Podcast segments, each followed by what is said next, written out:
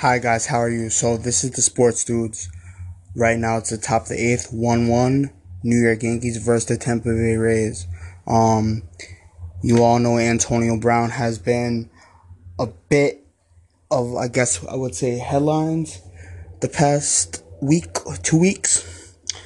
And tonight we're going to hear from a woman who has been disrespected by him for no reason on Instagram. And when I have her on before she speaks, I will share her IG DM.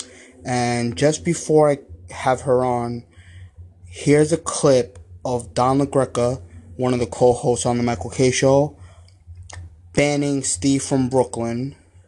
But I'm going to pretend as this is Don talking to Antonio Brown, because this is perfect.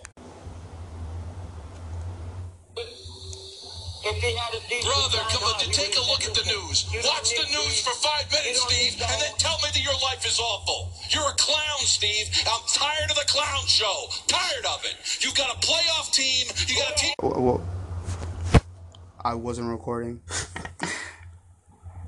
No, November 18th, 10:42 a.m. Good luck. I'm here repping you.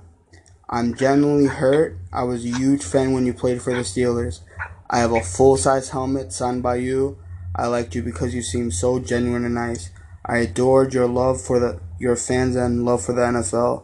But your attitude changed. That love and passion seems to be replaced with greed and fame. Breaks my heart. Wish it was different. Antonio Brown replies, "Hi," at 1:58 a.m. Then he decides it's a good idea for 3:55 a.m. to say "suck it." When you saw that message, what did you think? Well, I honestly wasn't expecting for him to even, see my message. So, that kind of went out of proportion. It really surprised me to, see him say that, because I was such a big fan of his. And I thought he had a little more respect for his fans. So, it did surprise me. It definitely took me off guard. Yay, hey, this is James. What I want to know is when you reached out, and I'm assuming you're a Pittsburgh Steelers fan or a fan of his work. Were you expecting something something more in a positive way, or what was going through your mind when you wanted to send that message? It seemed like you really, really wanted to, for him to reach out to you and to show gratitude for his play, because you seemed like you're one of his fans. I'm actually not a Steelers fan. I just really liked him. I've been to a Steelers game to support him though. But I originally made that message because with all the stuff that was going on with him, and I was like, man, this is getting out of hand. His actions are not the AB that I used to support. I don't know what happened to him. So I messaged it, not thinking that he would ever see it, but I messaged it anyways to kind of maybe put in his mind hey, I've kind of messed up a couple times, kind of show him that his fans can see that he's changing, and maybe then he would be able to see it as well. But that's not the response I got. I didn't expect the response at all, but that's how it went. Wow, that's just amazing. And when he sent that tweet, was he cowardly enough to block you after that, or did you just block him? When I tweeted about it, which I just tweeted to show people what he said to one of his fans, I wasn't expecting it to even get any publicity, not as much as it did. But I didn't tag him because I didn't want it to get blown out of proportion already. But apparently he saw it anyways, and that's when he blocked me on Twitter as well. Wow. He seemed like the type of guy to just talk and run. That's worse. I was planning on responding back, to his "suck it," and I was, gonna be what do you mean? Because that can mean a bunch of things. But when I was planning on replying back, I clicked on his profile, and that's when I saw that he blocked me, so I didn't even get the chance to reply back to it. So it was already, I was already blocked, so he would never see it, even if I replied back. Now we've seen a string of Antonio Brown and what's been going on lately. There's his transgressions in Oakland, the SI article, you know, his time cut short with the Patriots, and now he's released and everything. My question, and people have, I've wondered, like, why AB went down that spiral. People want to play back to 2015 when he was still on the Steelers and he played against Cincinnati Bengals and Vontaze Burfict laid a hit on him. And then people point to that hit. Do you think it was that play that something happened, or was maybe AB just always been that way and he kept it hitting, or what do you think? Ironically, I am a Cincinnati Bengals fan because I'm from Ohio originally, so that's my team. So when the Steelers played Cincinnati, it kind of torn me because I love my Cincinnati Bengals because that's my home state, but AB has always been my favorite NFL player. And I've seen that play. I was watching every game during that 2015 season. And I've seen it, and personally, I don't think that has anything to do with the way he's acting now. I just think he, you know, he's a great player. He's super talented. Like, to be honest, he's one of the best wide receivers in the NFL, or was one of the best wide receivers, in my opinion. But I think it got to his head. I think all the fame, all the publicity that he's getting got to his head, and I think that's what changed him. I don't think the hit from the Bengals player is what changed him. I agree. I always say that people can pretend for only too long. Eventually, the real you is going to come out, whether it's a drunk text or a drunk phone call or hurt feelings.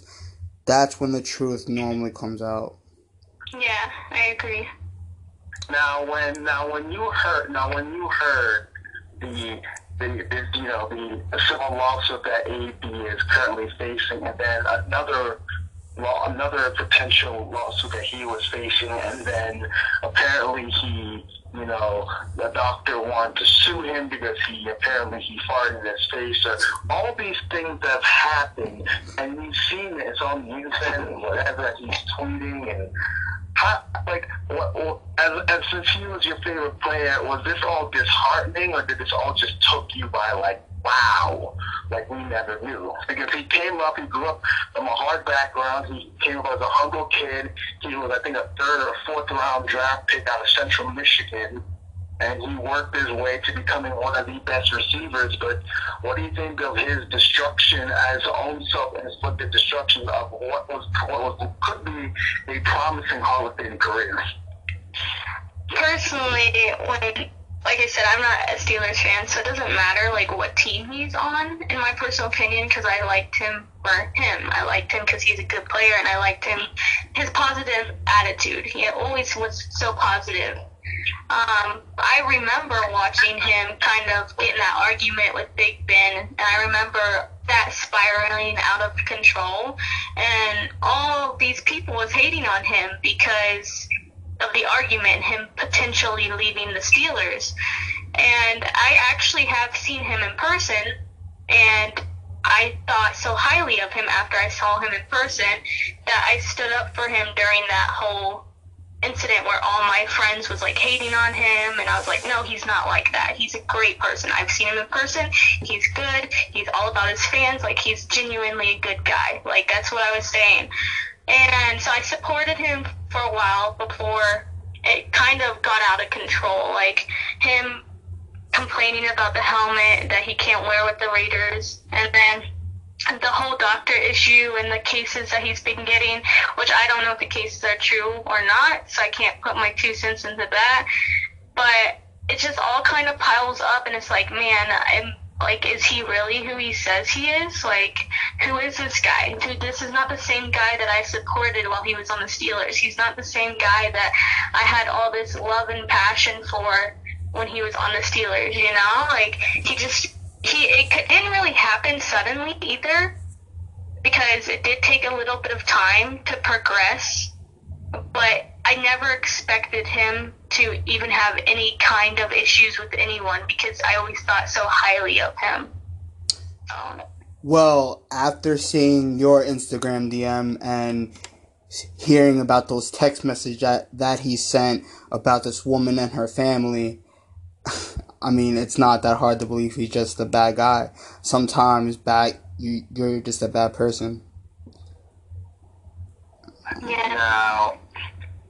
Now my question is now, do you think that, you know, now that he's enrolling in classes and whatnot, do you think that AB will try to get the help that he deserves?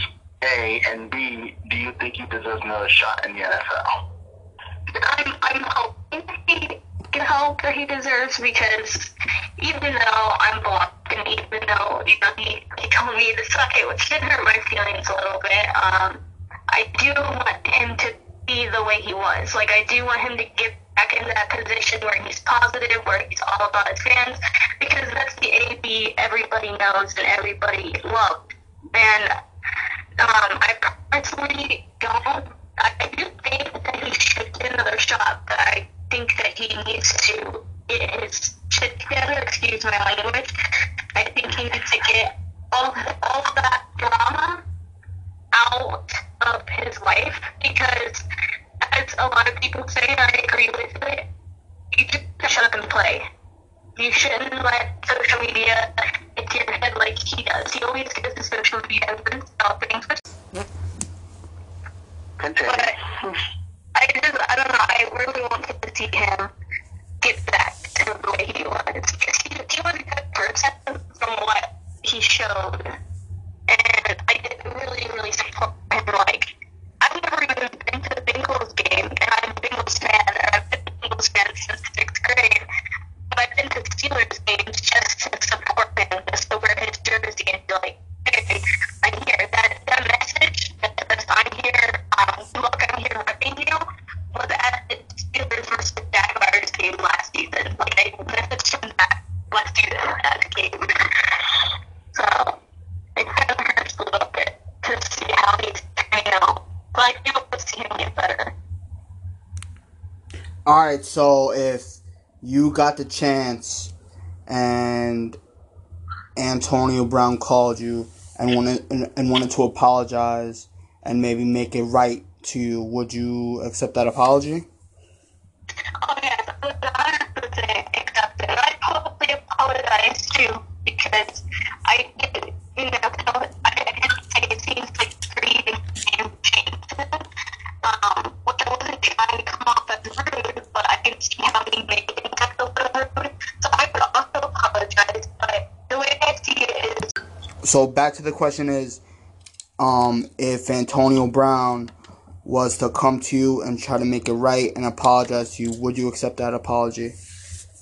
Yes, I would accept the apology, and like as I was saying, and I would apologize too, because I can see where he would take my messages as rude, and I wasn't trying to come off as rude. I was just, you know, a fan expressing my feelings about his actions, but I could see where he wouldn't like that kind of message, so I would also apologize. But if he apologized to me, I would 100% forgive him, let bygones be bygones, and I do think that the NFL, he should get a second chance once he gets his whole life back together. Well, I think me and every other person on the earth would say, you said nothing wrong to Antonio. You didn't curse. You wasn't disrespectful. You just gave your honest opinion on because you were a fan and you were hurt by it. So I don't think you said anything wrong. A lot of women maybe would have crossed that line. But even if they did, that doesn't deserve the response Antonio Brown gave. Because when he said suck it, I'm pretty sure we all know what he means. And that's just not cool. So I don't think you would owe him any apology. I also like to say, for the record, and, you know, again, thank you for coming to our show. We really appreciate it. And that these women have actually not filed criminal charges. They're actually civil. And the lady, and it's funny, the lady on the SI article did not want to press any criminal charges against him. And he goes out and, you know, threatens her and threatens her kid. And it's funny talking to you, and you as a concerned friend of his. I think this is a cautionary tale for all people that love athletes. That the athletes, you have to remember about social media. When you let the fame get to your head, you can have destructive patterns. And I think, you know, me and my co-host, we are sick and tired of AB's antics. We respect the fact that he's a great player. We respect that. I marvel at his skills and talent, but it's just the social media, the him whining. It's too much. We are sick and tired of it. Because I have to say what. Yeah, I agree. As a fan, you know, I never wanted, as any fan didn't say that you never want to see your favorite player, like, be this way. You don't want to see your favorite player in the drama. You don't want to see your favorite player getting hate. And it does hurt to see him spiral downhill so fast because, you know, he, like you said, he is a great player. He's super talented, like, so talented, way more than, like, I could ever do. He's more talented than me, that's for sure. I could never do what he does. But it's like, what's the talent if you have that kind of attitude, you know? Like, his attitude just, like, completely changed. He's not the same person that he used to be. And it hurts. It hurts as a fan to see him. And, I mean, I want to say that I still am a fan, but I can't say that because of all the actions that he's been doing. It's just, I don't have much respect for him anymore, and that message that he sent me definitely made me lose even the slightest bit of respect that I had left, because I always thought that, you know, he loved his fans, and that kind of message, if he truly loved his fans, he wouldn't have sent that message. That's how I see it. Absolutely. And you know what it is?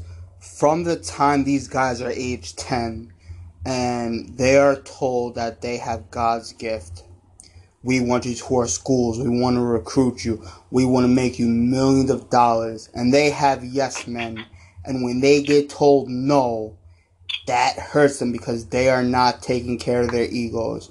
So that's also a problem. Another part of the problem, I think it is, and I know we're two men, so maybe we can't speak on this, but I think you automatically got to go for criminal charges.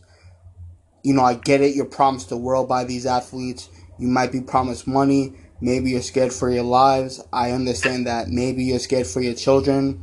But you got to put these guys away. When you take the payday or when you don't do this, it lets them get away. And not only can they hurt someone else, they're going to keep thinking they can do what they want with zero consequences.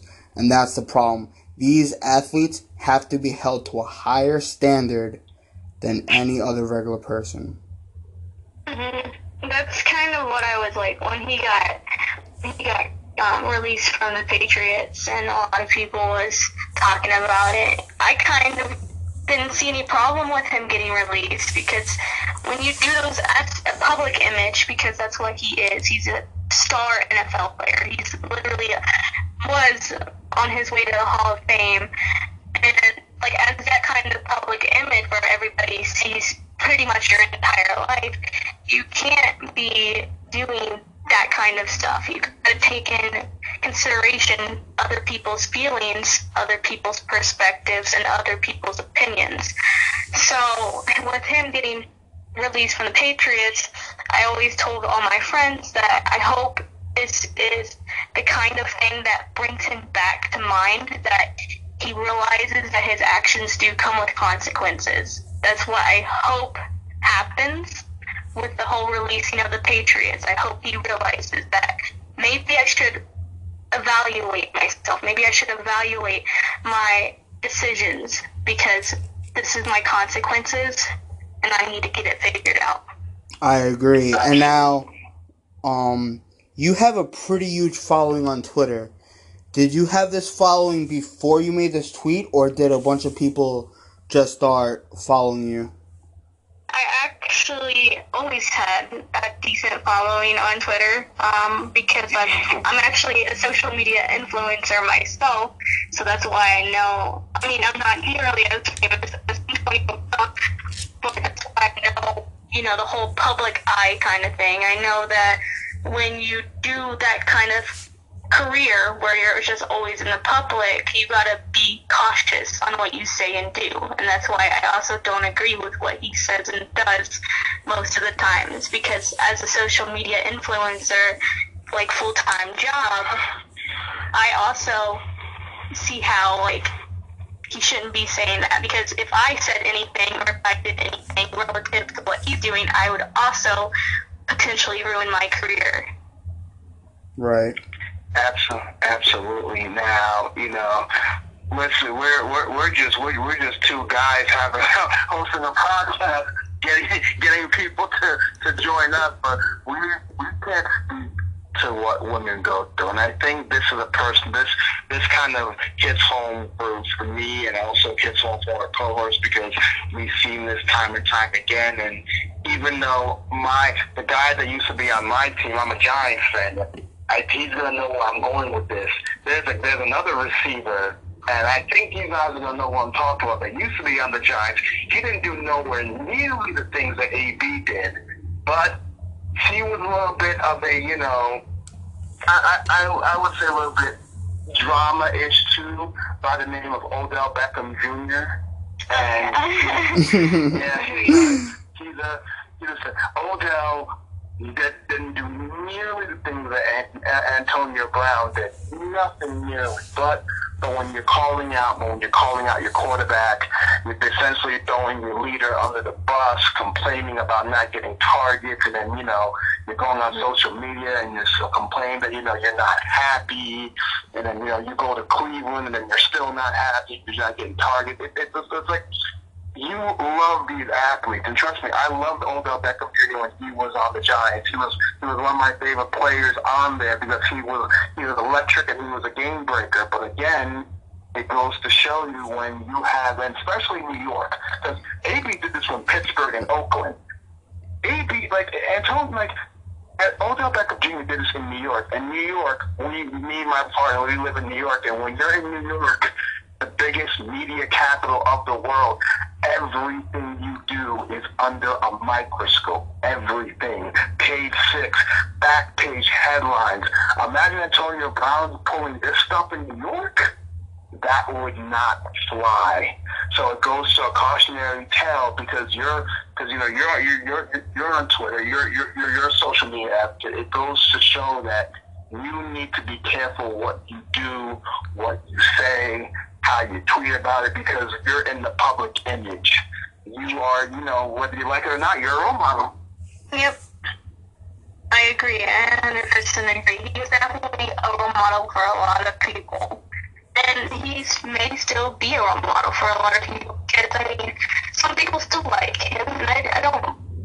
People are still liking him, because, you know, some people can let bygones be bygones and look past all the drama, but sometimes you can't look past it. Sometimes you have to bring it forward and just face the consequences, face the, I'm trying to look for the right word. Adversity.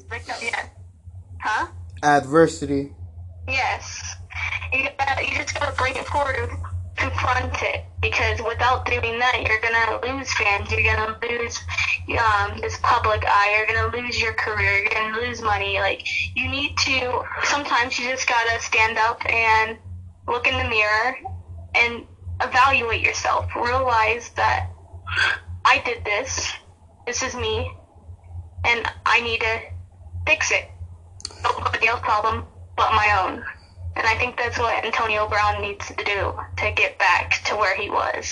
So let's say you have a 5-year-old nephew, and You see him having an Antonio Brown poster on his wall and wanting to get his jersey and saying he's something I want to idolize. What would you tell him?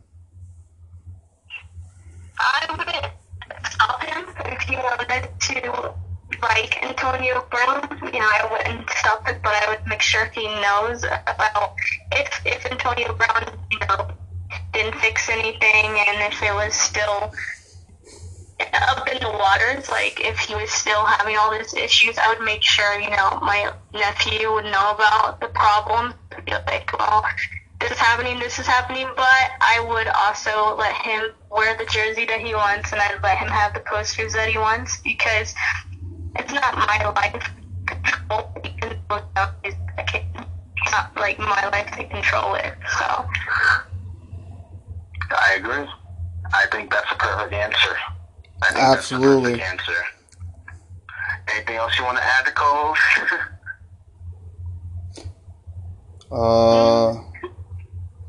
Not comes to mind. Well, I'm going to end it with this is my last question, and I will say this now.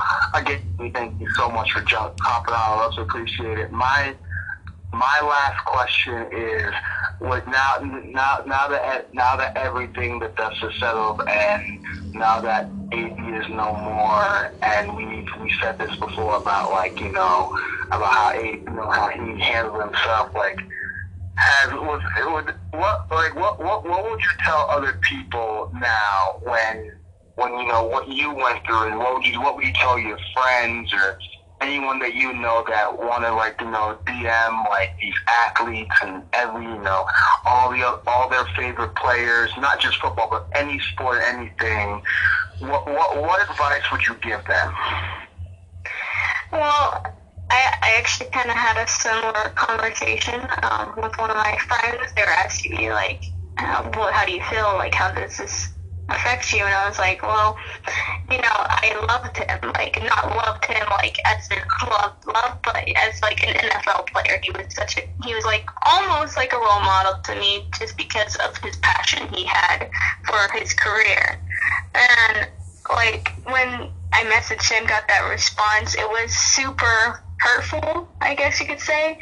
But I also kind of got, I made it public because I wanted people to see, you know, this is the kind of response I got, and it's not right. And I wouldn't say that every person is like that, because not every person will respond like that.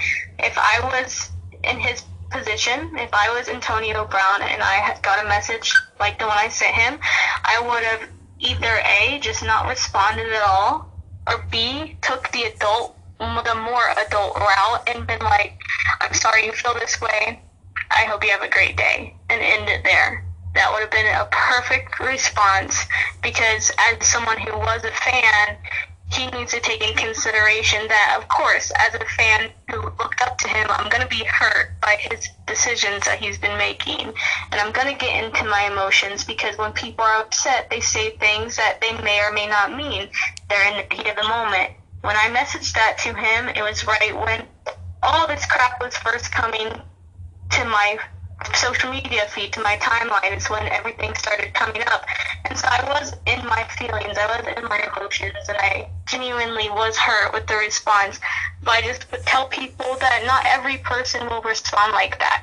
Some people will respond differently, because everybody's different. Everybody takes opinions differently, and obviously he didn't really like my opinion that well.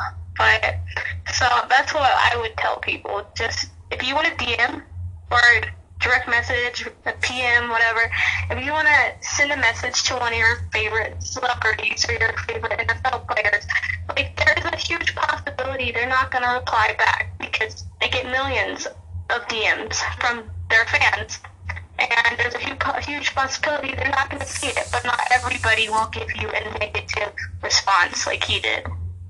I agree, and I just want to say thank you for putting it out on Twitter, because when stuff like that happens, more people should get it. I get why some don't, because they're afraid of the backlash from that fan base. Oh, why are you talking about my favorite player? Why are you talking about my guy? You're trying to get him kicked off the team, blah, blah, blah, etc. No, it's just about being a people. We are people first. No matter who you are, rich, poor, mediocre, professional athlete, we all die the same. We all believe the same. Not one should deserve more respect than the other. Especially, you would think, because of what he's recently been a part of, and it's clear that you're a female, you would think that he would have just been a little bit more respectful. But I think you handled it the right way, and you have an open invitation anytime you want to come on. Whether it's, hopefully next time it's under better situations, we talk about sports, we laugh, and anytime. Thank you. Appreciate that. I have been getting a lot of hate, I guess you can say, from that fan base, but I can't let that get to me. I don't let that get to me because I expected it. I expected, some people to agree with what he says, and I expected some people to agree that it's a little bit childish. Like, I'm not saying that he is childish, but that response was childish. Very childish. But now, thank you again for, Mother, you have an open invitation to jump on with us. We wish we could interview you under better circumstances, but this is a lead story, and this guy simply just will not go away. But thank you again so much for coming on with us. We really appreciate you, and we are thankful that you'll come on to for us to interview you. We highly appreciate it. Again, to let our fans know, what's your Twitter handle, so they can give you a follow. My Twitter is Megan Jarica. It's MeganJarica. Gotcha, Megan Jarica. Thank you again so much for joining us. We really appreciate it. Take care. Me too.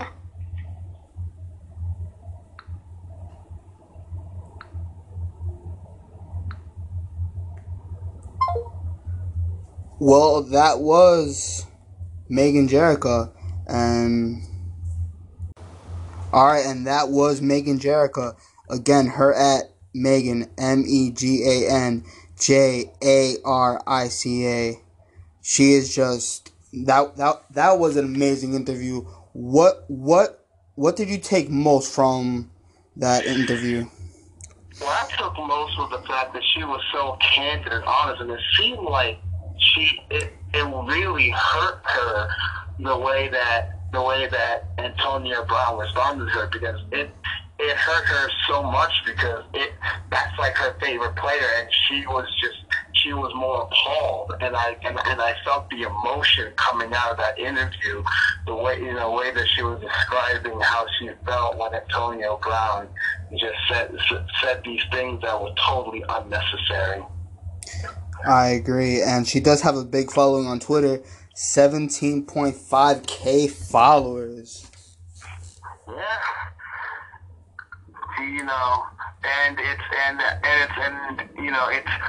it goes to show that she came off as genuine, as authentic. She was candid and open and honest with us. This was a really, really good interview, and she really did very well for us. And her Instagram is 117K followers. So not a big deal. Same thing, Megan Jarica, but. Again, anytime, Megan, anytime you want to come on, talk about your social, talk about Bengals, talk about she's probably a Reds fan, maybe, but probably. chick, you know, we can, you know what we should do. We should, you know, if she's a Redskins fan, we can actually have her on when we do our postseason, so she could, you know, talk about who she thinks is her favorite to go to represent the World Series in both leagues. Well, I will definitely DM her that when we drop this. We have so much other things that we need to talk about. So recordings can only go an hour. So after this one's fully done recording, we are actually going extra half hour. It's gonna be called part 2. So that's where you can catch us out. Right now, Yankees are bottom of the 10th, 1-1. Chad Green is on the mound. CC, I thought, pitched fantastic in relief. Did you see any part of the game, or did you hear any parts of the game? I heard CC pitched a scoreless inning out the relief, and that was a good thing. And then when I came home, I saw highlights, and CC did really, really well, and, you know, Nathan hit a home run, and then Kevin Kiermaier hit a home run. So it's been the pitcher's duel. And since, you know, Lindsay Adler made this tweet that I shared, that I retweeted. Since September 1st, the Yankees has the lowest ERA in the AL since September 1st. So it seems like their pitchers are getting ready for the postseason. Wow, that's very, very cool. It is. Green just struck out Kiermaier. So this game might be heading to the top of the 11th right now as we speak going on. Other news and tidbits. The New York Mets might be officially eliminated tonight. I saw that. What's the score? Well, last time I checked, it was 4-2 Miami, and if Milwaukee wins tonight, then the Mets 4-4 bottom of the 10th. Oh, so the Mets came back and tied it, huh? Man, how about that? The Mets are clinging on to whatever postseason life is, but their eliminating number is down to 1 because the Brewers beat the Reds 4-2. So either way, the Mets are going to be eliminated from postseason contention, and to all the. This is not a slight. This is not a jab. This is not two Yankee fans, you know. Absolutely not. You guys, we're saying that, you know, you guys have potential with Pete Alonso and Jeff McNeil and Michael Conforto. You have obviously good starting pitching rotation, but your problem as always. Your mismanagement with Bernie Van Wagenen, who's made some awful, awful, awful moves. The fact that, you know, your bullpen is horrendous, and I don't think Mickey Cowley is the right guy for the job. I think, you know, if I'm the next... Joe Girardi. I would go after Joe Girardi. I think he'll pop some life into it, and I think you need to show up your bullpen and see what you get when Cespedes returns, and you go from there. I really honestly think the Mets are a manager and a couple of teams away from being contenders in the National League. So this is not a slight. This is not like, you know, we're Yankee boys. We're just telling you like it. We're telling you like it is. Your team wasn't gonna make the playoffs. You guys dig yourselves too big of a hole. It's nice that you guys played a meaningful game in September, but at the end of the day, you guys just did not have enough horses in the bullpen. And what will haunt you guys when you blew a 10-4 lead? When you blew a 10-4 lead to the Nationals, when you got swept in Miami before the All-Star game, losing 6 in a row. Losing 6 in a row there. Those losses will come. Those losses came back and hurt you. And let's just be realistic too. Let's say Mets do it. Let's say they win 5 in a row. There is no way the Brewers are losing 5 in a row. No, they play the Reds. Yeah, that's just what it is. There's no way that's gonna happen. And Chad Green got the strikeout, so now it's going to the top 11th. And Jordan Montgomery pitched a fantastic 2 innings. That's exactly what he did. So I think he could be making a small push for postseason. We'll see. We will see. We now need to shift gears now. We'll get back to baseball in a bit, but we need to go. We need to go into the NFL. And no, we're not talking about AB, folks. AB is done. We had the great interview, but we are now shifting gears into. We're going to recap the entire game from Week 3 and looking forward to Week 4, the NFL season. You got the music to play? No, I don't. We'll skip that. We'll skip that. But let's have a recap. First off, Thursday Night Football, Jaguars defeat the Titans 20-17. Gardner Minshew looked very impressive again, and Marcus Mariota looked mediocre as always. Yes, he does, and he's super talented too. That's what's weird. Yeah.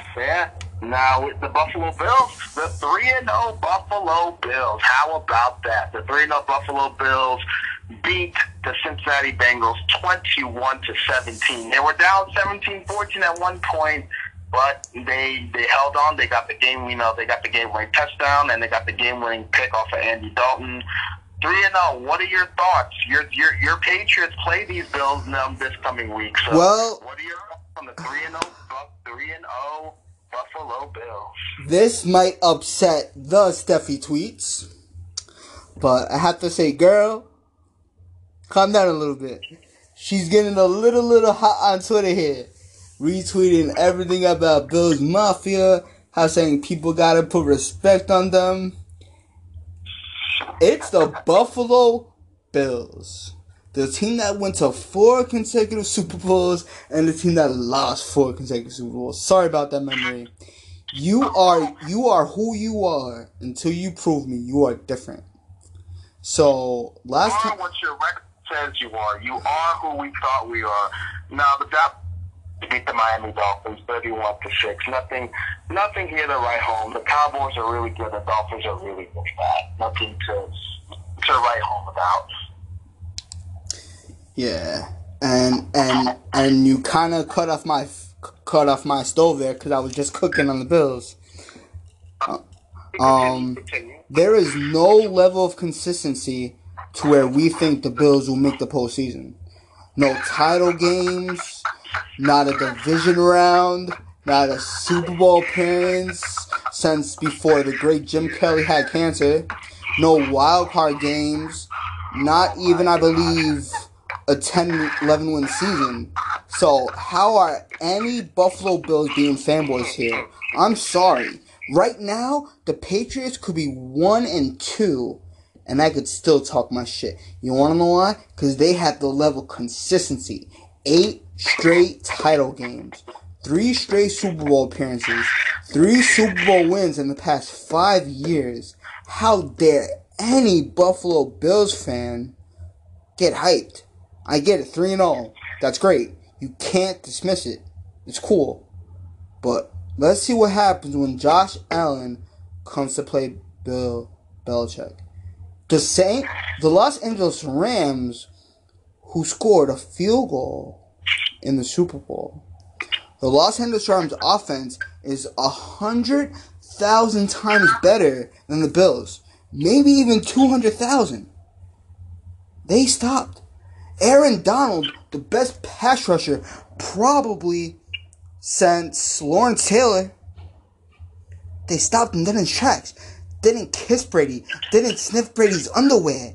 Didn't breathe on him. Couldn't say, hello, how are you? Can I have your autograph? So what makes me think that that's going to happen? I even go in to say that the Patriots put all this billboard material and say, you know what? We're going to kick your ass. If Tom Brady throws 5 touchdowns in this game, I will not be shocked. So Bills fans, at the sports dude, let's have a conversation. We could have a nice conversation. And this morning on First Take, Stephen A. Smith mentioned a bunch of undefeated teams for his top 5. Didn't even mention Buffalo. Now I'm done. Ooh, if this was Peter Rosenberg, I'd say this is some hot takes. But those are some very good takes. Look, man, I don't have a dog in the fight. I'm not a fan of either team. At every point, my co-host said I 1,000% agree. Buffalo needs to prove itself to me. I'm not impressed. Look at the wins they got. Okay, you beat a Jets team that the Jets blew that game. The Jets actually should have won that game. Then you beat a Giants team with slow-nailed Eli Manning. Now, if you had now Daniel Jones would have played week two, I'm not sure if you guys would have won that game. I'm not sure. Probably not. That's neither here nor there. And then you beat a Cincinnati team with Andy Dalton. Come on. Oh, he's horrible. I'm so mad that he's a starting quarterback in this league. You beat mediocre teams. Let's see. And after Steffi tweets, put your money where your mouth is. You said you wanna put some respect in your name. You're home against the Patriots. How about you do what you did against those teams and do it against the great Tom Brady? Say what you said. I'm sorry, Jets fans. Say what you're about Tom Brady. He is the greatest quarterback in NFL history. The man has been to 9 Super Bowls, and he's won 6 of them. He has won 4 Super Bowl MVPs. The man is clutch. His regular seasons are good. He makes his money in the postseason. And in the regular season, when he plays against AFC East opponents, he usually beats them. Buffalo, you guys, Bills Mafia, you want to shut us up? Show us something. Come on, let's have a conversation. Hold on 1 minute. They are pinch-running Giancarlo Stanton with Clint Frazier. You kind of saw this coming. And I'm kind of not surprised because, you know, Stan's come back from the leg injury, and you kind of don't want to see Stan move that much. You want to save his legs for the postseason, so that one doesn't surprise me at all. And one last thing, the Steffi tweets. How about you give our Twitter page a follow? Come on the show, Steffi. It is now Tuesday. You have Wednesday, Thursday, Friday, Saturday, and up until game day. Let's have a conversation. Let's bake bread together. Hey. Rep your team. Talk your shit. We'll give you the platform. It's okay. You can talk shit about the Pats, because I'll just be smiling saying, hey, who won the Super Bowl last year? So, at the end of the day, just come on. Say hello. How are you? Talk about Gronk's horrible tackle last year. You know? Or 2 years ago. Let's just talk. So come on, the Steffi tweets. Come on and be a sports woman. Yes, you are getting the proverbial call out, man. Listen, man. And if you want to go at my coach, he's a Patriot fan, so you wanna talk that stuff, man. Hey, look, I'm gonna back up my co-host 1,000%. I may not be a Patriot fan, but everything he has said about your Bills is 1,000% correct. He's absolutely right. You want to prove us wrong? Hey, let's break bread. Let's have a conversation. Talk to us. We give us a follow. Talk to us. Talk all the garbage, all the things you want to talk to us. But when it comes to game day, there ain't gonna be no more talking. And when the Bills lose, do not go into hiding. I will find you. Listen, Bills fans want to stick their chest. Hey man, we 3-0. Your 3-0 doesn't hold weight until you beat a team that is legit. Go out there and beat the defending Super Bowl champs. Then I will say you're legit. And let me just play devil's advocate. Let's say the Bills beat the Patriots. Cool.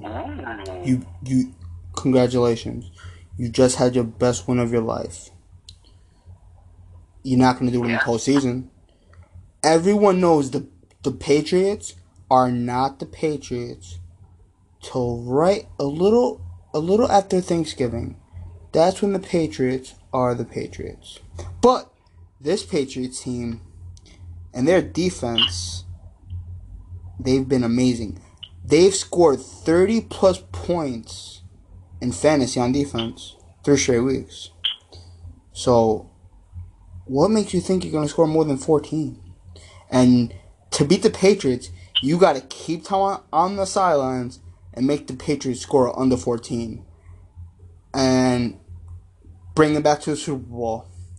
We're only going to score 14 points.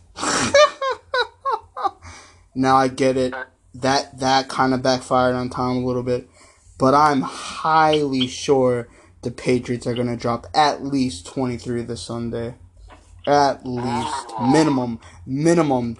That not under 23, not 22, not 7, minimum 23 points. Damn, you are calling out. We'll talk more about your week 4 matchup as we preview them, but there are still some games we got to recap. Save that fire for later when we go into our week 4 previews. You know, as I was saying, as we will get back to our weekly recap, you know, Dolphins are terrible. Can we agree that Dolphins are one of the worst teams in the league? Can we get Dolphins are terrible? And I would say, sorry, Tall. He's the co-host of the Schmear Campaign. He is a Dolphins fan, so I got to say, my condolences, buddy. You're in for a rough season, man. You're. I'm pretty confident you guys are going to be defeated now. Packers. Packers are kind of a bit of an under radar team because we know how great Aaron Rodgers is. We know the weapons that he has. But what about their defense? Their defense has been really impressive. I agree. But man. Here's my thing. At the end of the day, AFC title game, Pats Chiefs. NFC title game, Saints, and I'm going to go Seahawks. And why am I saying Saints? Because you are going to get a fresh Drew Brees. He's maybe had, 5 hits on his body before he got hurt? So he's going to be as fresh as possible. So as long as the Saints can hold water, they're going to be in the title game. Absolutely. And what do you think of what the Saints did to the Seahawks in Seattle? Now, don't let the Seahawks 27 points fool you. Those points came in garbage. Most of those points came in garbage time. But the Saints put a thumping on them. Ever since the Seahawks made their 2 back-to-back Super Bowl trips, I've always been a fan. Now, their defense is nowhere near the same as it was those 2 Super Bowls, but it's still very good.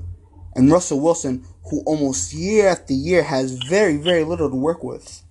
And he just manages to win, man. And that's what I love about him. Hey, man, the moxie, the guts, the poise, man. Wilson is one of the elite quarterbacks, man. He doesn't people were saying that, when he won his first Super Bowl, it was the defense. And, yeah, the defense was good. Don't get me wrong. But he's kind of showed that, he can make a lot of things out of nothing, and that's really impressive. And the fact that his running game is not as good. Receivers are mediocre or above average at best, and he still finds a way to get it done. He's pretty damn impressive. And the Saints, give credit to the Saints, man. I mean, Bridgewater and Taysom Hill hold it down, and that's what they got to do. If they can still be good until Breeze comes back, then we'll see what happens.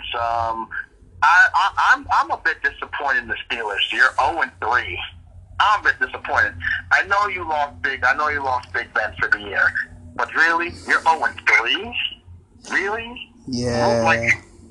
James Conner looks lost. Juju Smith-Schuster has not been nearly the same receiver as he was last year. Well, yeah, but remember, now he's getting double-teamed. So Antonio Brown was getting double-teamed and Juju was allowed to run. So now since he can't do that, it's different. Yeah, but James Washington has to step up. James Washington has not stepped up, and the Steelers' defense has not looked impressive, to be honest with you. Not at all. I think Mike Tomlin should have been fired maybe 2-3 years ago. Speaking of teams that are not impressive, how about the Baker Cleveland Patriots at Cleveland Browns? Oh, man. Not impressive. Let's talk about Cleveland. Sunday Night Football is their first Sunday Night Football in about, 8-9 years. They got the spotlight on them. They got Baker. They got Nick Chubb. They got Josh Landry. They got Odell Beckham Junior. Yeah, they didn't have Njoku, but they still, you have, your offense, your defense is elite, and their defense balled. Their defense came out and balled yesterday. They made Jared Goff perfection, but their offense, Baker plays against a very good team. Baker looks really, really, really bad. Well, I mean, that fourth down call, man. How do you make that? How do you do a draw play? Fourth and 9, fourth and 10? It was 4th and 9, and they did a draw play. He tried to pull it. He thought the defense was full. Now, let's say you have an elite running back. Let's say you have a Kamara. Let's say you have a Saquon. Let's say you have a star. You still don't even do that. Give the quarterback the ball. And when he did the draw play, I know Freddie Kitchens has no faith in Baker Mayfield. He took Baker's legs out from under him. And if I'm Baker, I go to that franchise and I say, hey, what are you giving me to coach with? Let him go. I really, I think so, too. And speaking of, we're on themes of teams that are not good. The Washington Redskins are a disgrace. People want to talk about the Giants of having their struggles. They're nowhere nearly as dysfunctional as the Washington Redskins. Daniel Snyder is probably the worst owner in the NFL. Did you watch The Michael Kay Show today? I did watch The Michael Kay Show. Peter Rosenberg, you're trying too hard, bro. I don't feel sorry for you. You want to talk about dysfunction? I'm a Knicks fan. I know all about dysfunction. I don't want to hear it. I don't want to hear it. You want to talk about dysfunction and send help? Yes, please. No. You're not getting sympathy from me. No, you're trying too hard, bro. I agree, but let me play that audio. He sounded real emotional.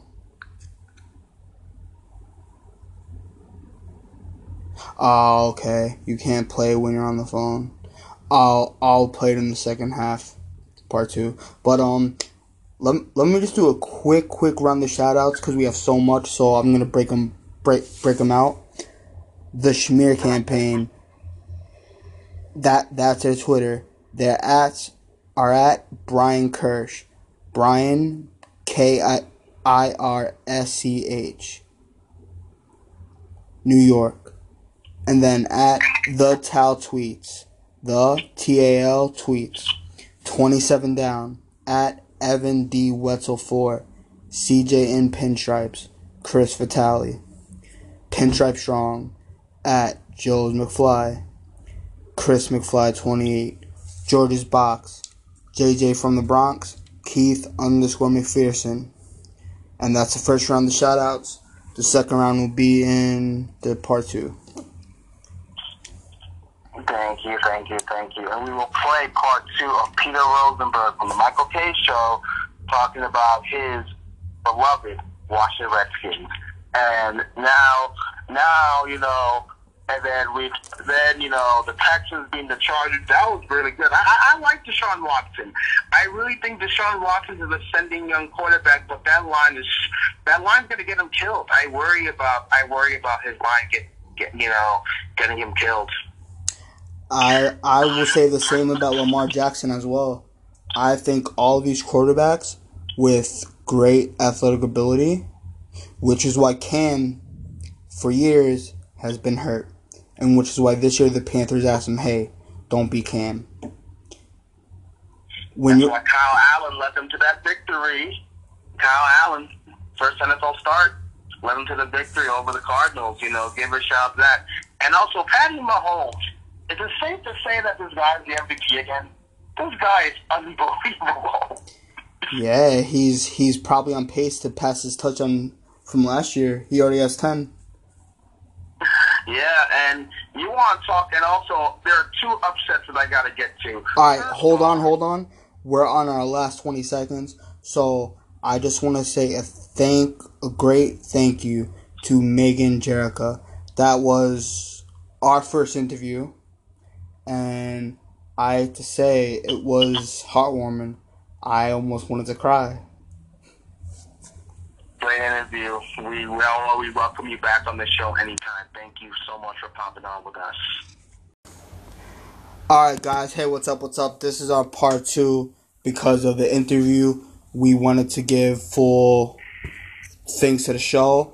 Right now, it's the top of the 12th. 1-1, 2 outs in Tampa. Let me just go see what the New York Mets are doing.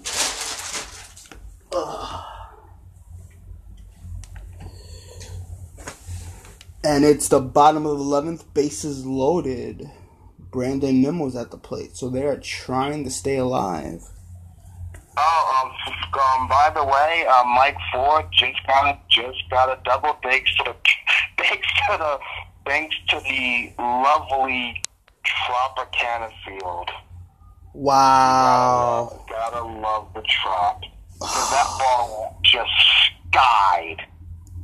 And it's so skied, it fell into fair territory, and no one knew where the hell it was.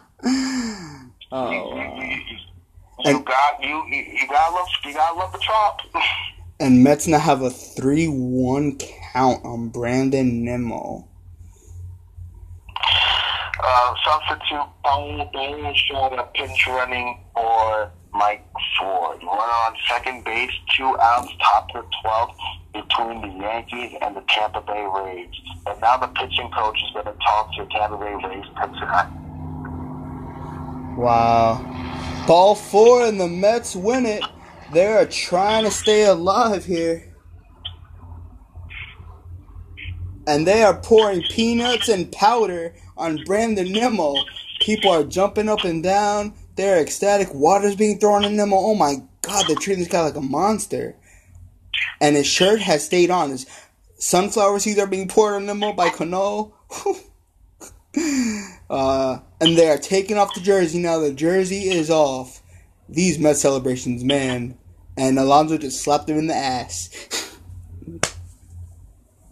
Oh, that was funny. That was great. You got love when you go. You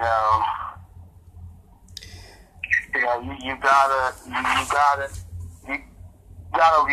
the Mets for that. Like, I will say this: what they make up in lack of team structure, they know how to party. They know how to do walk-offs. So I'll give them that.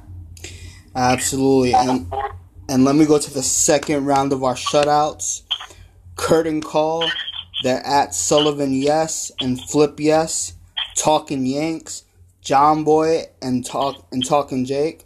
Short Porch, Barstool Hubs, and Tom Shibelli. CSCHIBELLI. The wonderful R2C2 at CC_Sabathia, Ryan Rucco, Yankee Crazy Podcast, Ultimate Sports Podcast by Madison Mills 28, This Guy and That Guy Podcast with our very own big Yankee fan, Cool Guy 924, Frank Negron, and the Tuna 725. Our verified followers, IBWAA, Jesse Barfield 29, that Eric Alper, Roadman Music, and one of the good actors of last night's brand new show, All Rise, comes every Monday at 9 p.m. on CBS, J. Alex Brinson, BRINSON, and some accounts who, if they aren't verified, they should be. The _out_route, banging awesome, Respect to Jeter, and Respect obviously, RE2 PECT to Jeter, and another good Yankee Twitter guy, Debo316. He makes very wonderful graphics for Yankees players, and he's going to have a website by next baseball season. But his stuff gets talked about on Instagram. And Luis Severino today updated one of his pictures. And Aaron Hicks peeped some of the stuff. Amber Sabathia, Gleyber Torres, and a bunch of other Yankees. So please, let's make a dream come true. He's a father of practically a newborn baby. And if we can help him out, why not? And that is awesome. Give all these great people. Give all these great people a shout out, and these people linchpin for us to continue doing what we do and continue doing the things we love, which is talking about all things sports. Oh, and something I didn't even tell you, we're working on going on with the 27 Down podcast, but this Sunday I will be on the Schmear Campaign, and with Brian Kirsch NY and the Todd Sweets, we're going to have a postseason preview. Ooh. Don't forget to give us a plug. Absolutely not. It's gonna happen, trust me. And if you haven't yet, hear their new episode. Their episodes drop every Sunday night, and they mentioned our podcast.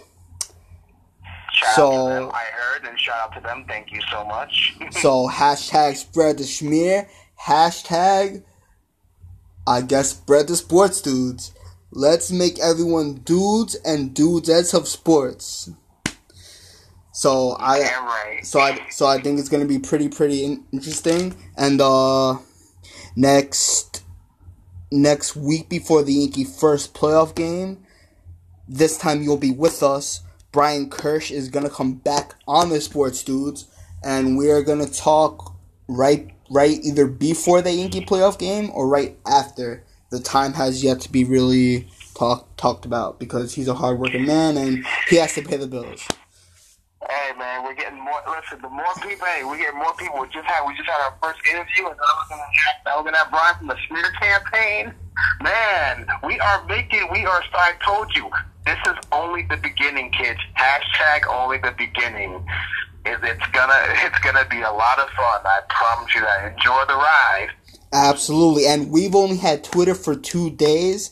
We have 147 followers already. I think that's pretty good. I think that's how to do that in just a short period of time because I pinned our first tweet, made this Twitter 30 minutes ago. Started this podcast 10 days ago. First caller on the 17th. Now he's the co-host at Anime Soldier 01. Yesterday, first episode with Brian Kirsch, New York, of the Schmear Campaign. Growing quick. Love it. Thanks to listeners of now and future. Check us out. And that was 3 days ago. Hey, and look at us. Look at us 3 days later. We are just obviously making more moves. So it is, guys, it is only the beginning. Just continue. We love the support. You know, I got it. Like, we'll get back to baseball in a bit, but there is one game that I have to recap again. And I have to say it again with authority. You know what game I'm going to go back to. You know what game I'm going to talk about. You know what I'm talking about. You know what I'm going to talk about? I'm talking about the new Chief of New York City. You know who that guy is? Danny Dimes? Danny Dimes, baby. The new Chief of New York. Danny Dimes. Before I continue, Choi just walks it off. Former Yankee. Yep. the Rays win. Yeah, to be honest, I'm not surprised. Corey Ginn, man. That's what happened with the Yankees when you get in the extra innings and you pitch these subpar pitchers. It's gonna happen. You know they're not making the postseason. Obviously not. Yeah. No. Well, I'm not surprised, but the Yankees fall again. So now the Yankees at this moment are a game behind. They're a game behind. They're a game behind. You know my feelings on this. I've been saying FHF. Fuck it. I know Yankee Twitter is going to go crazy. Do not care. We're going to go to the ALDS. We're going next week. Just relax, man. But I know, but we have to let our listeners that do care, I'm letting them know that they're a game as of right now, because Houston plays late at Seattle. They're a game back. I know, I'm the same way you are, but our listeners, especially Yankee Twitter, is going to go ape. You know. So I'm just here to inform the people. Again, we'll get back to baseball and recap the game in a bit. So I got to get this off my chest. Danny Dimes earned his nickname after week one. Look, it is over. It is over-exaggeration. I love what I saw from Daniel Jones again. He was poised. He played. He brought new life. And as a Giants fan, I'm glad to be proven wrong. Again, it's 1 week. And yes, most Giants fans, like myself, we didn't want him. He wasn't the guy.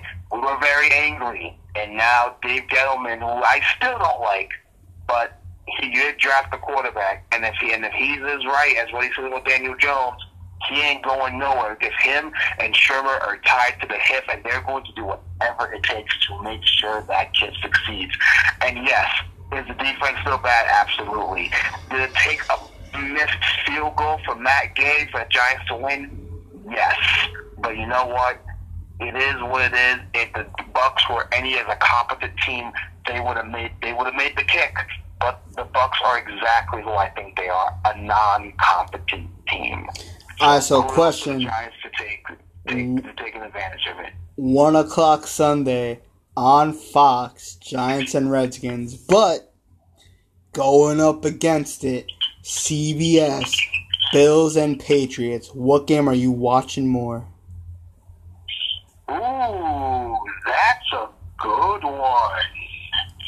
I mean, obviously, as a Giants fan, I'm going to be watching my game more because I'm going to see Danny Dimes. But I will probably have to go with my game first because I do want to see what Daniel Jones does. But don't get it twisted.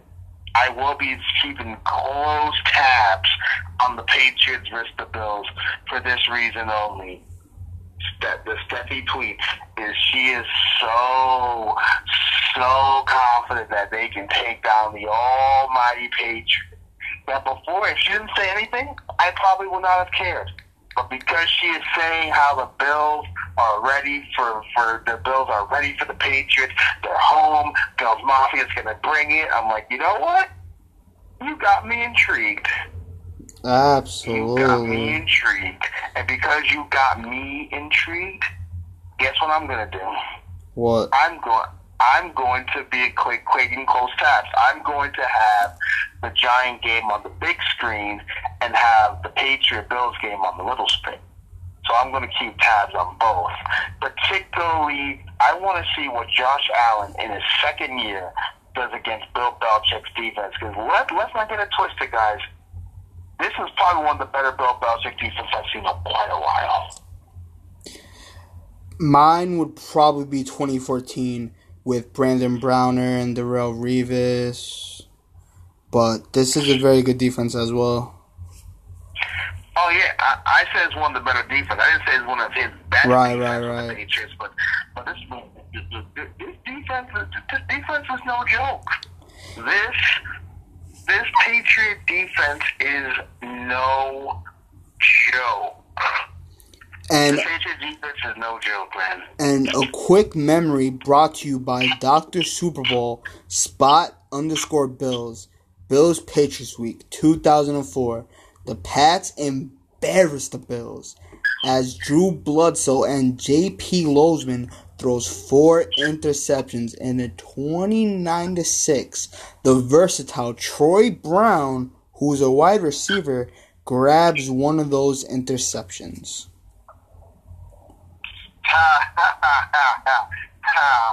Oh, man.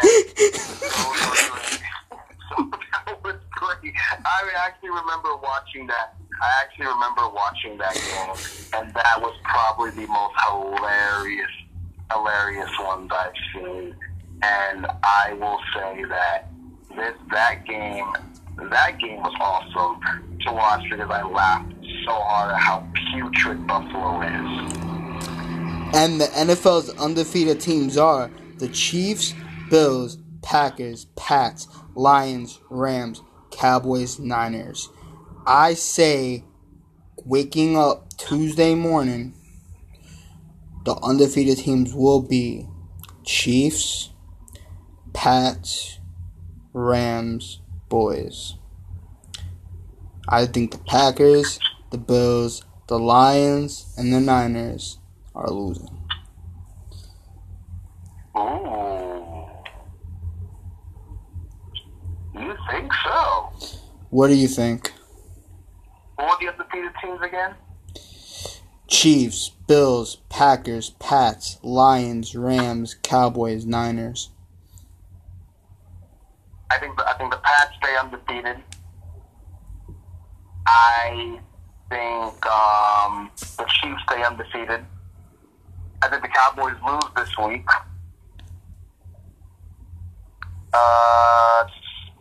Who else?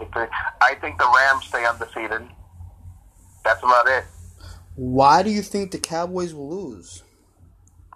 Because I'm a firm believer in the Saints defense, and I think the Saints are at home, and this is the first time the Cowboys are going to face a real team. Granted, they may not have Drew Brees, but I really like the Saints defense. The Saints defense is a little bit underrated and a little bit better than what people think. I think the Cowboys are losing the Saints this Sunday. And Packers play the Eagles. I say the Packers lose to the Eagles. I think Carson Wentz bounces back and beats Aaron Rodgers. Lions play Chiefs, so that's definitely a loss. That's a loss. Rams play the Buccaneers. Well, you know how I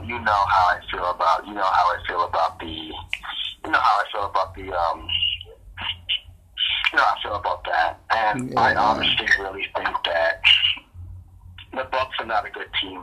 The Bucks are a very bad team. Let's be frank. The Bucks are an awful team. And if you don't think the Bucks are a great, or if you think the Bucks are a good team, and you know, you're really playing yourself. They're I such agree. A bad team, and they are fortunate enough to be 1-2 only because they should be 0-3 right now. It's just that Cam just got injured. Yeah, but yeah. I'm calling for the NFC East, which is kind of important to me because I am a Giants fan. I got the Cowboys are going to be 3-1. Both the Giants and the Eagles are going to be 2-2, and the Redskins are going to be 0-4.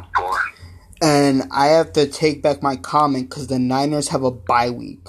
So Niners and the Jets both have bye week. So Niners will still be undefeated going into next week. Oh man, you're right, absolutely right. So since week 4 is upon us. The Eagles and Packers play, like I said, I got the Eagles beating the Packers. I think the Packers are defeated no more. I think Carson Wentz is just, and I'm being objective. I think that the Eagles are going to figure it out, and I think the Eagles are going to upset Aaron Rodgers. And I think, you know, and then going about the games, and, you know, I'll make my lock of the week later in the week, but there are a couple of games that I'm really feeling. Looking at. I'm really feeling, but you'll find out more later in the week. Now, hold up 1 minute. Just to go off the football field for a little bit, the Athletic Kansas City, in case you missed it, Patrick Mahomes has thrown 36% of Troy Aikman's career touchdowns in about 8% of the games. Troy Aikman, in case you missed it, talk to me when he has 33% of my Super Bowl titles. What do you think about that? Oh, I love it. I love it. I absolutely love it. The Troy Aikman throwing the shame. Hey, don't dish it if you can't take it. I totally agree. We, you know, when it comes to the quarterback position, the most important thing in the quarterback position is, can you deliver the goods? Can you win a Super Bowl? Can you do it? And Patrick Mahomes, I know it's his first year, he had a chance, but he played so bad in the first half that he needs to come back in the second half. I need Patrick Mahomes is going to be one of the best to ever do it. There's one thing that he got to do. He got to go out and win it, which means he got to face off against Tom Brady, and he got to go beat Brady. So I agree with what Troy said. I think that's the most important thing. I think at the end of the day, it's about winning Super Bowls. You know, exactly. And I also think that until you win a Super Bowl, you'll end up in the Dan Marino, Jim Kelly conversation instead of being in the quarterbacks of multiple Super Bowl MVP conversation. So I totally agree with that, 1,000%. And I even love that you brought up Tom Brady, because last year Patrick Mahomes 0-2 against the Patriots. Why? Two first halves. Pats 24, Chiefs 9. Pats 14, Chiefs 0. Football is 60 minutes. You cannot have otherworldly third and fourth quarters and expect to win a game against a guy like Bill Belichick. So I hope it continues to happen, and maybe it changes. And shame on you, whoever had the audacity to point that laser in Tom Brady's eyes. What is the matter with you? How trash do you have to be to resort to messing with someone's job? Say Tom Brady got blinded. You took away this guy's ability to make money and to play the game that he loved. Now, he'd be okay because they have enough money, but that's not the point.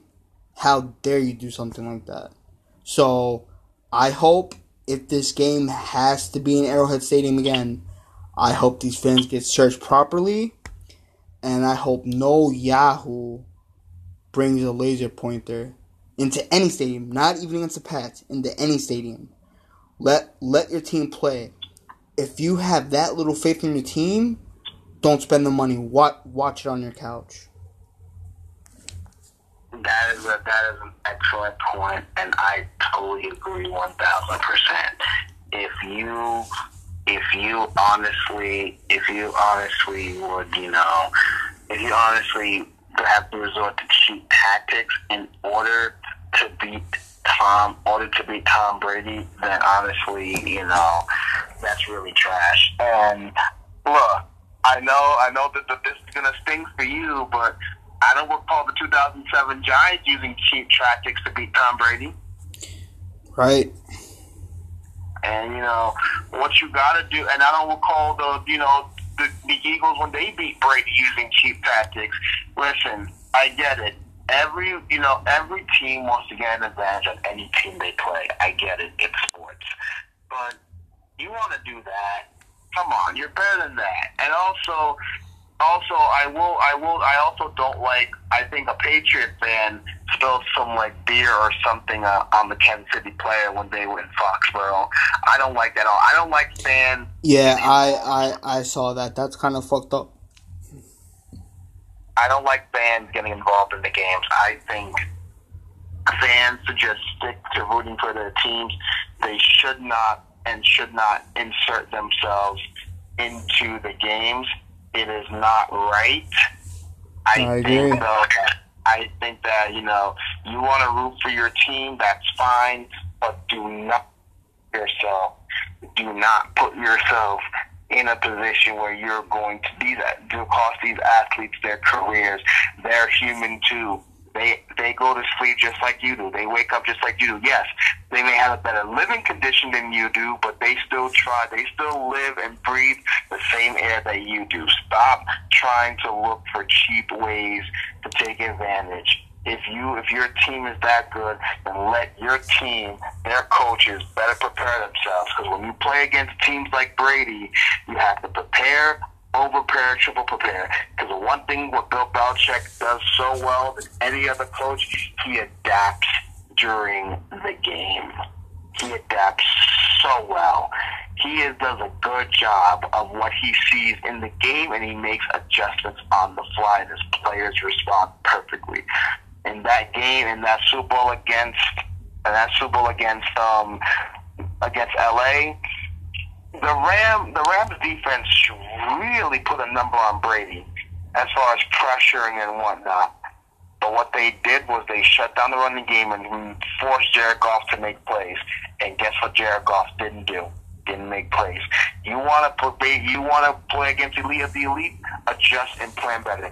Don't make cheap tactics to try, to cheat people.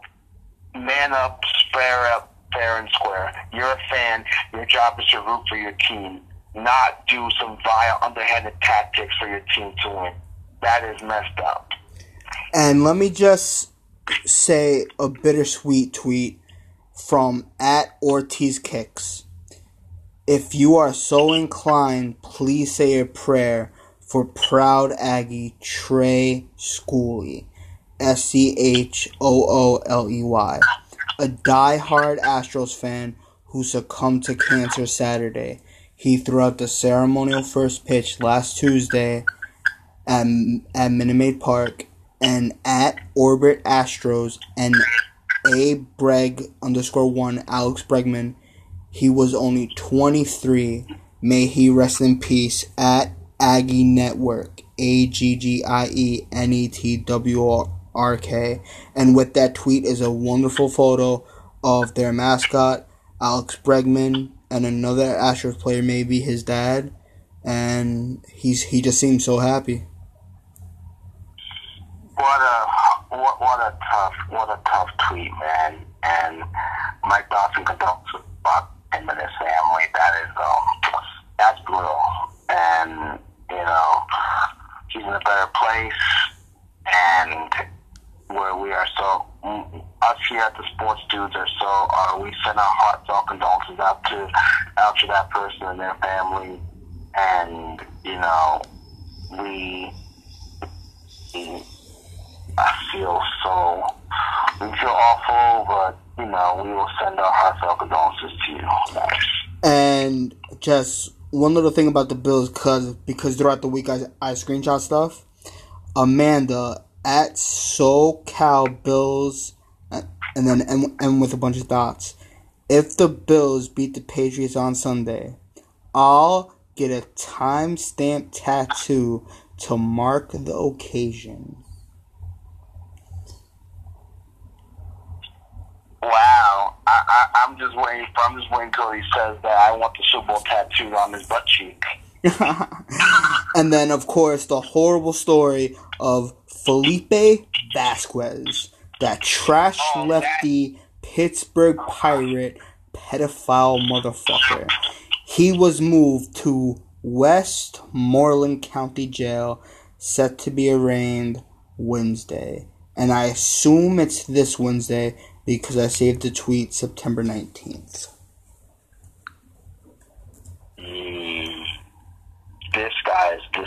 This guy is awful. And that goes into grind my gears. This guy, Felipe Vasquez, is an awful, awful person. And to me, guys like him are just disgusting. And you want to be proud job of your actions and just saying that, you know, oh, we just had sex, it's no big deal. She said yes. I'm like, she's a minor. What the hell is wrong with you? You are disgusting and you are vile. You should be ashamed of yourself. And I teased this earlier, what grinds my gears, so it's a perfect segue. It kind of brings us back to our wonderful interview. If you are a professional athlete, don't you think your life has more meaning than you have to reply to fans in a bad way? First of all, if you are going to reply, which, like she said, most likely doesn't happen, because they get hundreds of DMs, they get hundreds of serious cancer requests, they have a lot of going on, charity work, etc., their own personal family lives. But if you are going to reply, if it's not in a, thanks for appreciating my craft, you know, thanks for being a fan, Oh, if you're at the stadium, I'll try to, you know, sign your ball or jersey or whatever. Don't respond. Do not respond, because when most people DM you, like Megan said, they're doing it not expecting a reply. But if you're going to reply nice, because you don't know who sees that. Maybe a kid sees that, a mom, a grandma, or a female. And if, even though you should treat everybody with respect, if you see it's a female, reply nice. If you cannot reply nice, it's better to block them or to just leave it seen. Cause then you'll leave that fan thinking, wow, he took the time to see my message. And that does a lot. I absolutely agree, 1,000%. Nothing more I can add on to that. That is spot on. You athletes, these athletes, you're in the public spotlight. You are there, whether you like it or not. You people are, you know, with how social media is, you are now up. You have a big target on your back.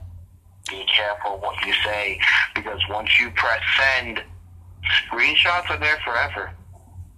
You can delete the tweets and try to spin it right away, but screenshots are forever. And if you reply, it's a fan. At least be respectful, or don't even reply. I don't understand why these athletes think that you're bigger than them. What? Because you were 10 or 11 and you were pampered, you can do whatever you want. This is the real world. In the real world, there are rules and there are moral obligations that you have to do. And if, like I said, if you don't feel like responding, don't. Because, like she said, there are millions and millions of athletes that get DMs every day. Celebrities, athletes, musicians. They probably get 12, 13, 14,000 people in their DMs all the time. Do you really think that they're going to, like, respond to all of you? No. But if you're able to respond to a fan, be respectful. That's all we ask. Don't be a D-nozzle. Be respectful. Hold on 1 second. X-rays are negative on Gio Urshela's left hand, so that's pretty good. But please, do not play him till next week. Just sit him down. Listen, sit him down. Listen, I get you want to play Sanchez because he wants to play at least the game in before. Oh, yeah, him, absolutely. Him and Edwin, I understand that, but anybody else, don't play them. And, you know, now it is the recap of the day. We are, you know, presented by Anchor. Thoughts on tonight's game? Hold on 1 second. I just got one horrible tweet that I think this guy needs our proper respect to shout this loser out. Postmodern music. At ALT Rockers. Replying to L.E. North Snobby. Yankees need to lose Herman and all Dominicans. You can't build on them.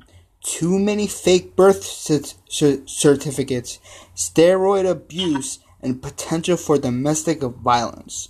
So, La Vida Baseball, translation, Vladimir Girl 27 says, a woman dies from domestic violence every 4 days in the Dominican Republic.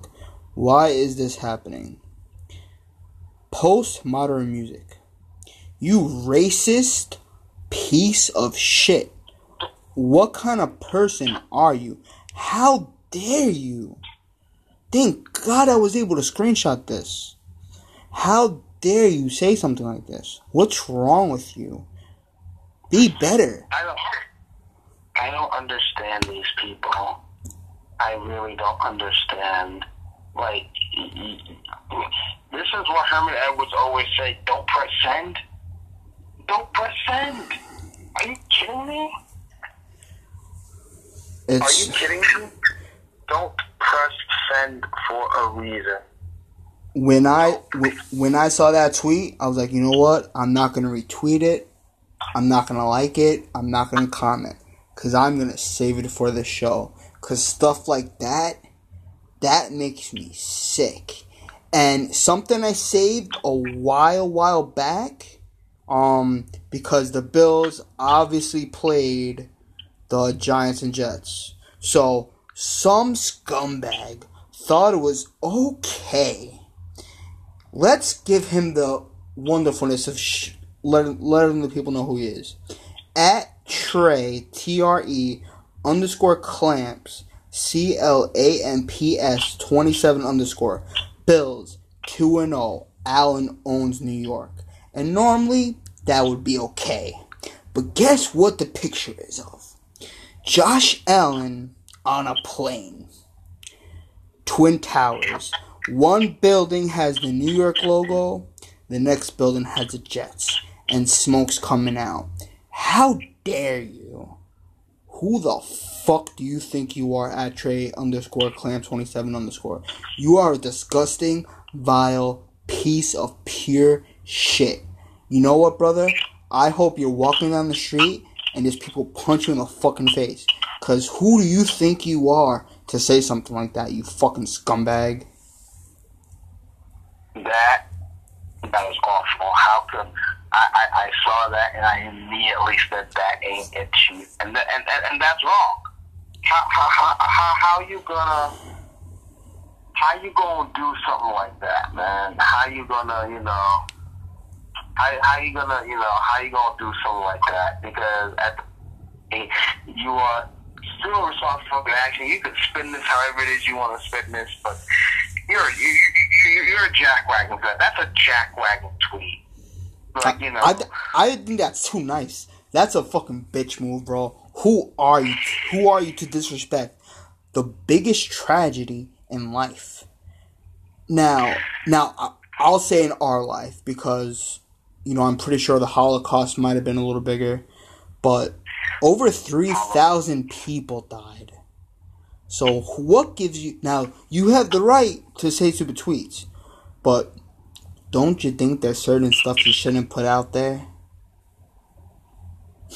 If you hooked up with the beautifulest girl on the block, right? But she didn't give you consent, and she thinks you raped her, would you brag about having sex with her? Like, that's probably what this guy would do. So, people, think before you press send. The only way you can take something back is if you instantly take it back. Like, you press send and it's there for a second, maybe someone will find it. But if a tweet lasts a minute, it's more likely than not gonna be seen by people. So just think. Don't press send, kids. Don't press send. Now can we get to our recap of the day? Yes, sir. This is the recap of the day presented by Anchor. Now, thoughts on tonight's 2-1 loss. I love Gumby. I love the way CeCe pitched. Ottavino pitched great. Green pitched great. I wasn't fond of the offense. We did see homer number 299 by hammering Cameron Maven. And I think the roster's taking shape, man. The only couple spots I think that has to be played is the bullpen. Hap is coming out of the pen tomorrow. I'd love to see Mike King start. It amazes me how I don't think he even fucking pitched yet. You know, this guy has electric stuff. I think he throws 97 plus, even still after his elbow discomfort. Put the guy in. Let's see him pitch. You know, he's going for a spot. Gumby's going for a spot. And I'm super afraid that Sess is going to be on this playoff roster. And please, no Lions, no Guerin, no Cortez. Just stop. Clint Frazier, I said a tweet about this earlier. All offseason, baby. No bat. Put the bat on the shelf. Maybe take 9-10 swings a day. Focus on the outfielding. Back up first. Catch. Dive a little. Run. If the ball has to take a hop in front of you, cool. Don't try to be a hero and run up and let it pass you and have runners running around like the merry-go-round. Let it get in front of you. It's not that hard. It's, you know. But if you want any chance of making the team, which right now, if everyone's healthy, Hicks. Gardner's most likely going to be back. But let's say we leave out Gardner. Hicks, Judge, Stanton, Talkman. You'd be number 5, my guy. There is no reason why you should be ahead of any of those players. If we re-sign Gardy, you're number 6. So if you want any value other than being a trade piece or living that Scranton life, because I'm sure your hopes were not to be a minor leaguer forever. I hope you have more hopes than that. So get better. You need to be better. My thoughts are pretty much the same. I love Gumby. I saw the recap. I love Gumby. I like CeCe coming out the pen. Green pitch well. Albino pitch well. I'm going to keep telling y'all. Listen, September, Lindsey Adler made that tweet. The Yankees have won the best year race in baseball. And let's be real. Tarpley's not making the postseason. Green is making the postseason. Tarpley's not making it. And Guerin is definitely not in the postseason roster. So anyone who thinks those two have a shot, they're not going to have a shot. I think CeCe, if he pitches like how he pitches tonight, he will be coming out the bullpen. I think Hap will probably come out the bullpen as well, because what people are doing is you're making a strength more of a strength, and you're saving your big guns for later. You know, and I think though that the offense was quiet, a little bit too quiet for my liking. You know, Gio has a bruise. I think you should just rest him now until the postseason starts. And we have home field in the BS, so I'm cool with that. So yeah, this is one of those it's one of those okay losses, but you're really trying to get healthy going into the postseason. I agree, and we got a new follower early in the middle of the interview. It's Iron Mike, Real Mikey Ramon, 74.6K followers. Oh my God, what are we? We living large and living proud. And he is a big Yankee fan, it seems like. It seems like it, and I'm okay with that. We love so we love all fans. We love all fans. Absolutely. All of our fans, we love them. Hey, we love our Canadian fans. We do. We love all of our fans.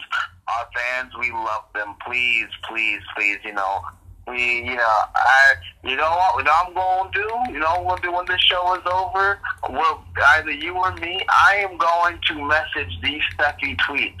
And I'm going to tell her to come on our show so she can talk about her Buffalo Bills. Absolutely. Set it up. We are going to, guys, we are going to book the famous These Steffi tweets. If you know who she is, she's a diehard Buffalo Bills fan. She's a Buffalo Bills fan, and also a Red Sox fan and Celtics fan. That's neither here nor there. She is a passionate Buffalo Bills fan. She is I think she's one of the co-leaders of Bills Mafia. And she tweets about the Bills a lot, especially during football season. And she is talking all that smoke about the Patriots. And I want her to come with us, especially my co-host, who is a long-time, big-time New England Patriots. Absolutely. And her exact at, so we can give it justice, Steffi tweets. It's pretty much Steph with IE at the end, tweets. She also has the IG, Steffi_Grams, GRAMS. She has 7,855 followers. So she's doing something right. That's our goal. We're getting Stephanie on this show. We're going to get her on the show. And she needs to speak to Bill's Mafia. And I've got questions to ask her, but I will ask her. She's on the show. So we're going to try to book it. Hopefully we'll try to book these Steffi tweets, to come on our show. James is going to give you a personal invitation, but here's my invitation, Steffi. It is Tuesday. We have Wednesday, Thursday, Friday, Saturday. The game's not till 1 o'clock Sunday. Before Sunday, 1 o'clock, come on. You're not going to get bashed. It's going to be a nice, healthy debate. And let's just talk. If you live closer, I would say, hey, we'll invite you for bagels. We'll buy you a nice bagel and watch the game together. But this is the best way we can do it. So come on, girl. Listen, like I said, I promise you, once this show is over, I will DM you personally to come to our show. Please, we would love to hear from you, because as of right now, she lives in Boston, Massachusetts. So she does not live in New York. She lives in Boston, Massachusetts. She's from Boston. She currently lives in Boston. But if you got the time, you got Tuesday. We got until game day on Sunday. My birthday is Saturday, so you got, if you want to do a show on Saturday, I will be there because it will be my birthday and I will be off. But if you want to go on with my co-host on Saturday, my co-hosts have no problem talking one-on-one, so you can talk to Bill's Mafia. Because Bill's Mafia, I see you. After you beat the Jets, you were so my and Heidi. You thought I was a Jets fan, and I told you no. Then when you beat my team, you were so my and Heidi. You called us the New Jersey Giants because we happened to play in East Rutherford, New Jersey. You and your Bill's Mafia were making fun of us because we play in New Jersey, because we used to play in New York. Now we play in New Jersey. You beat the Cincinnati Bengals with I don't know why Andy Dalton is still a quarterback in this league, but whatever. But you beat 3 mediocre teams. I'm telling you, Steph, you gotta come with the big boys. Don't hide on Twitter. Talk to us. And if and when you lose on Sunday, if I don't find you, my co-host is gonna find you. Absolutely. And just to piggyback on what you said, let's cancel Saturday, because I want James to be the moderator. I want James to be on that episode.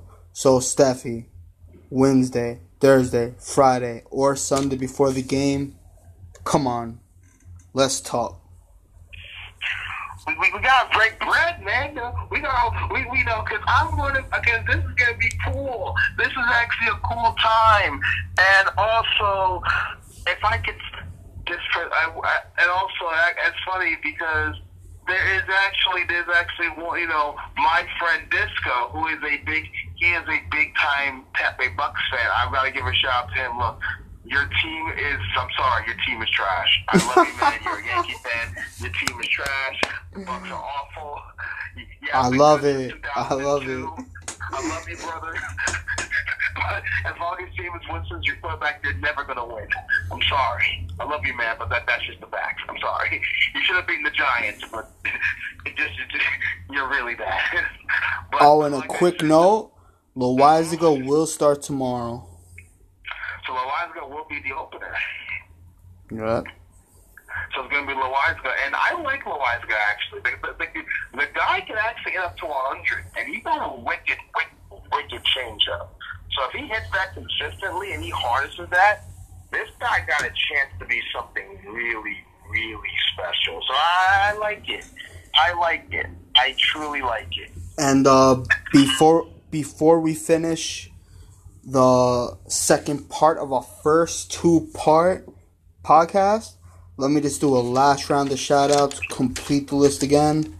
The Schmear Campaign, Brian Kirsch, NY, The Tal Tweets, 27 Down, Evan D. Wetzel 4, CJ and Pinstripes, Chris Vitale, Pinstripe Strong, Joel McFly, Chris McFly 28, George's Box, JJ from the Bronx, Keith _ McPherson, Curtain Call, Sullivan Yes, Flip Yes, Talking Yanks, John Boy, Talking Jake, Shore Porch, Barstool Hubs, Tom Shabelli, R2C2, CC _ Sabathia, Ryan Rucco, Yankee Crazy Podcast, Ultimate Sports, Madison Mills 28, This Guy, That Guy, at Cool Guy 924, Frank Negron, who was his birthday today, along with Amber. So, guys, happy birthday. And his co-host on that show, The Tuna 725. Thank you guys so much as we wrap this up, guys. We want a lovely person who we interviewed. We want to thank her again. Megan Jarica, thank you for coming on. That was an absolutely fantastic interview. Absolutely, you know. And also, I'll leave you with this. It's Danny Dodd season, baby. Danny Dodd loves me, boy. He's better than Sam Donald. He's better than Baker Mayfield. You heard it here first. The only problem I will say with that is he's on a high right now. So if he would have had like a 185-yard game, one touchdown, that's cool. But now coming off the game you just had, he cannot play this Sunday and have a mediocre game. Because then everyone will say, Danny Dimes, what happened? You no longer a diaper dandy, baby. You got to believe.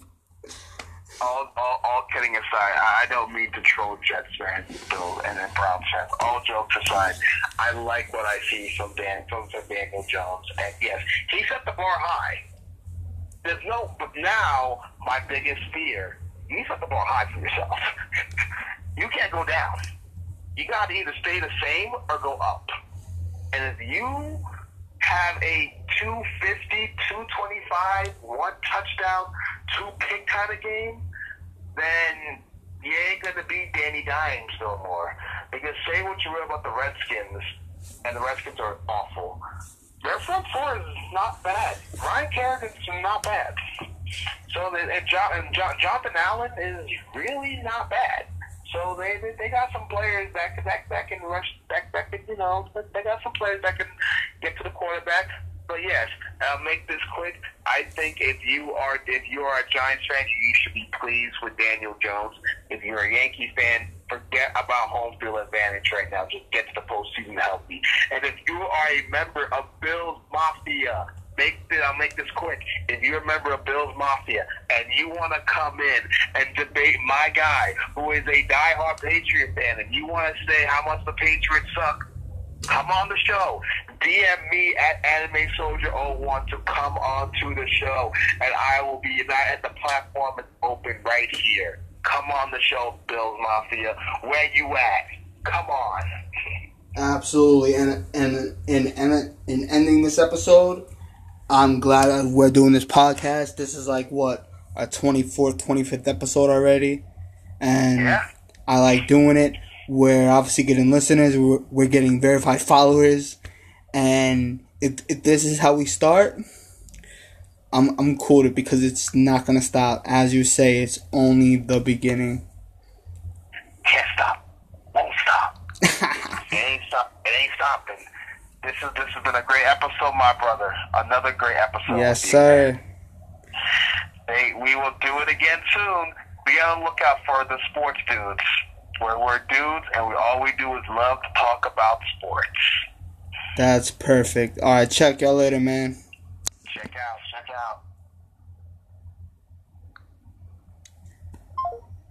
But everything he said was correct. And again, just a beautiful, beautiful part of Megan Jarica. Thank you for coming on again.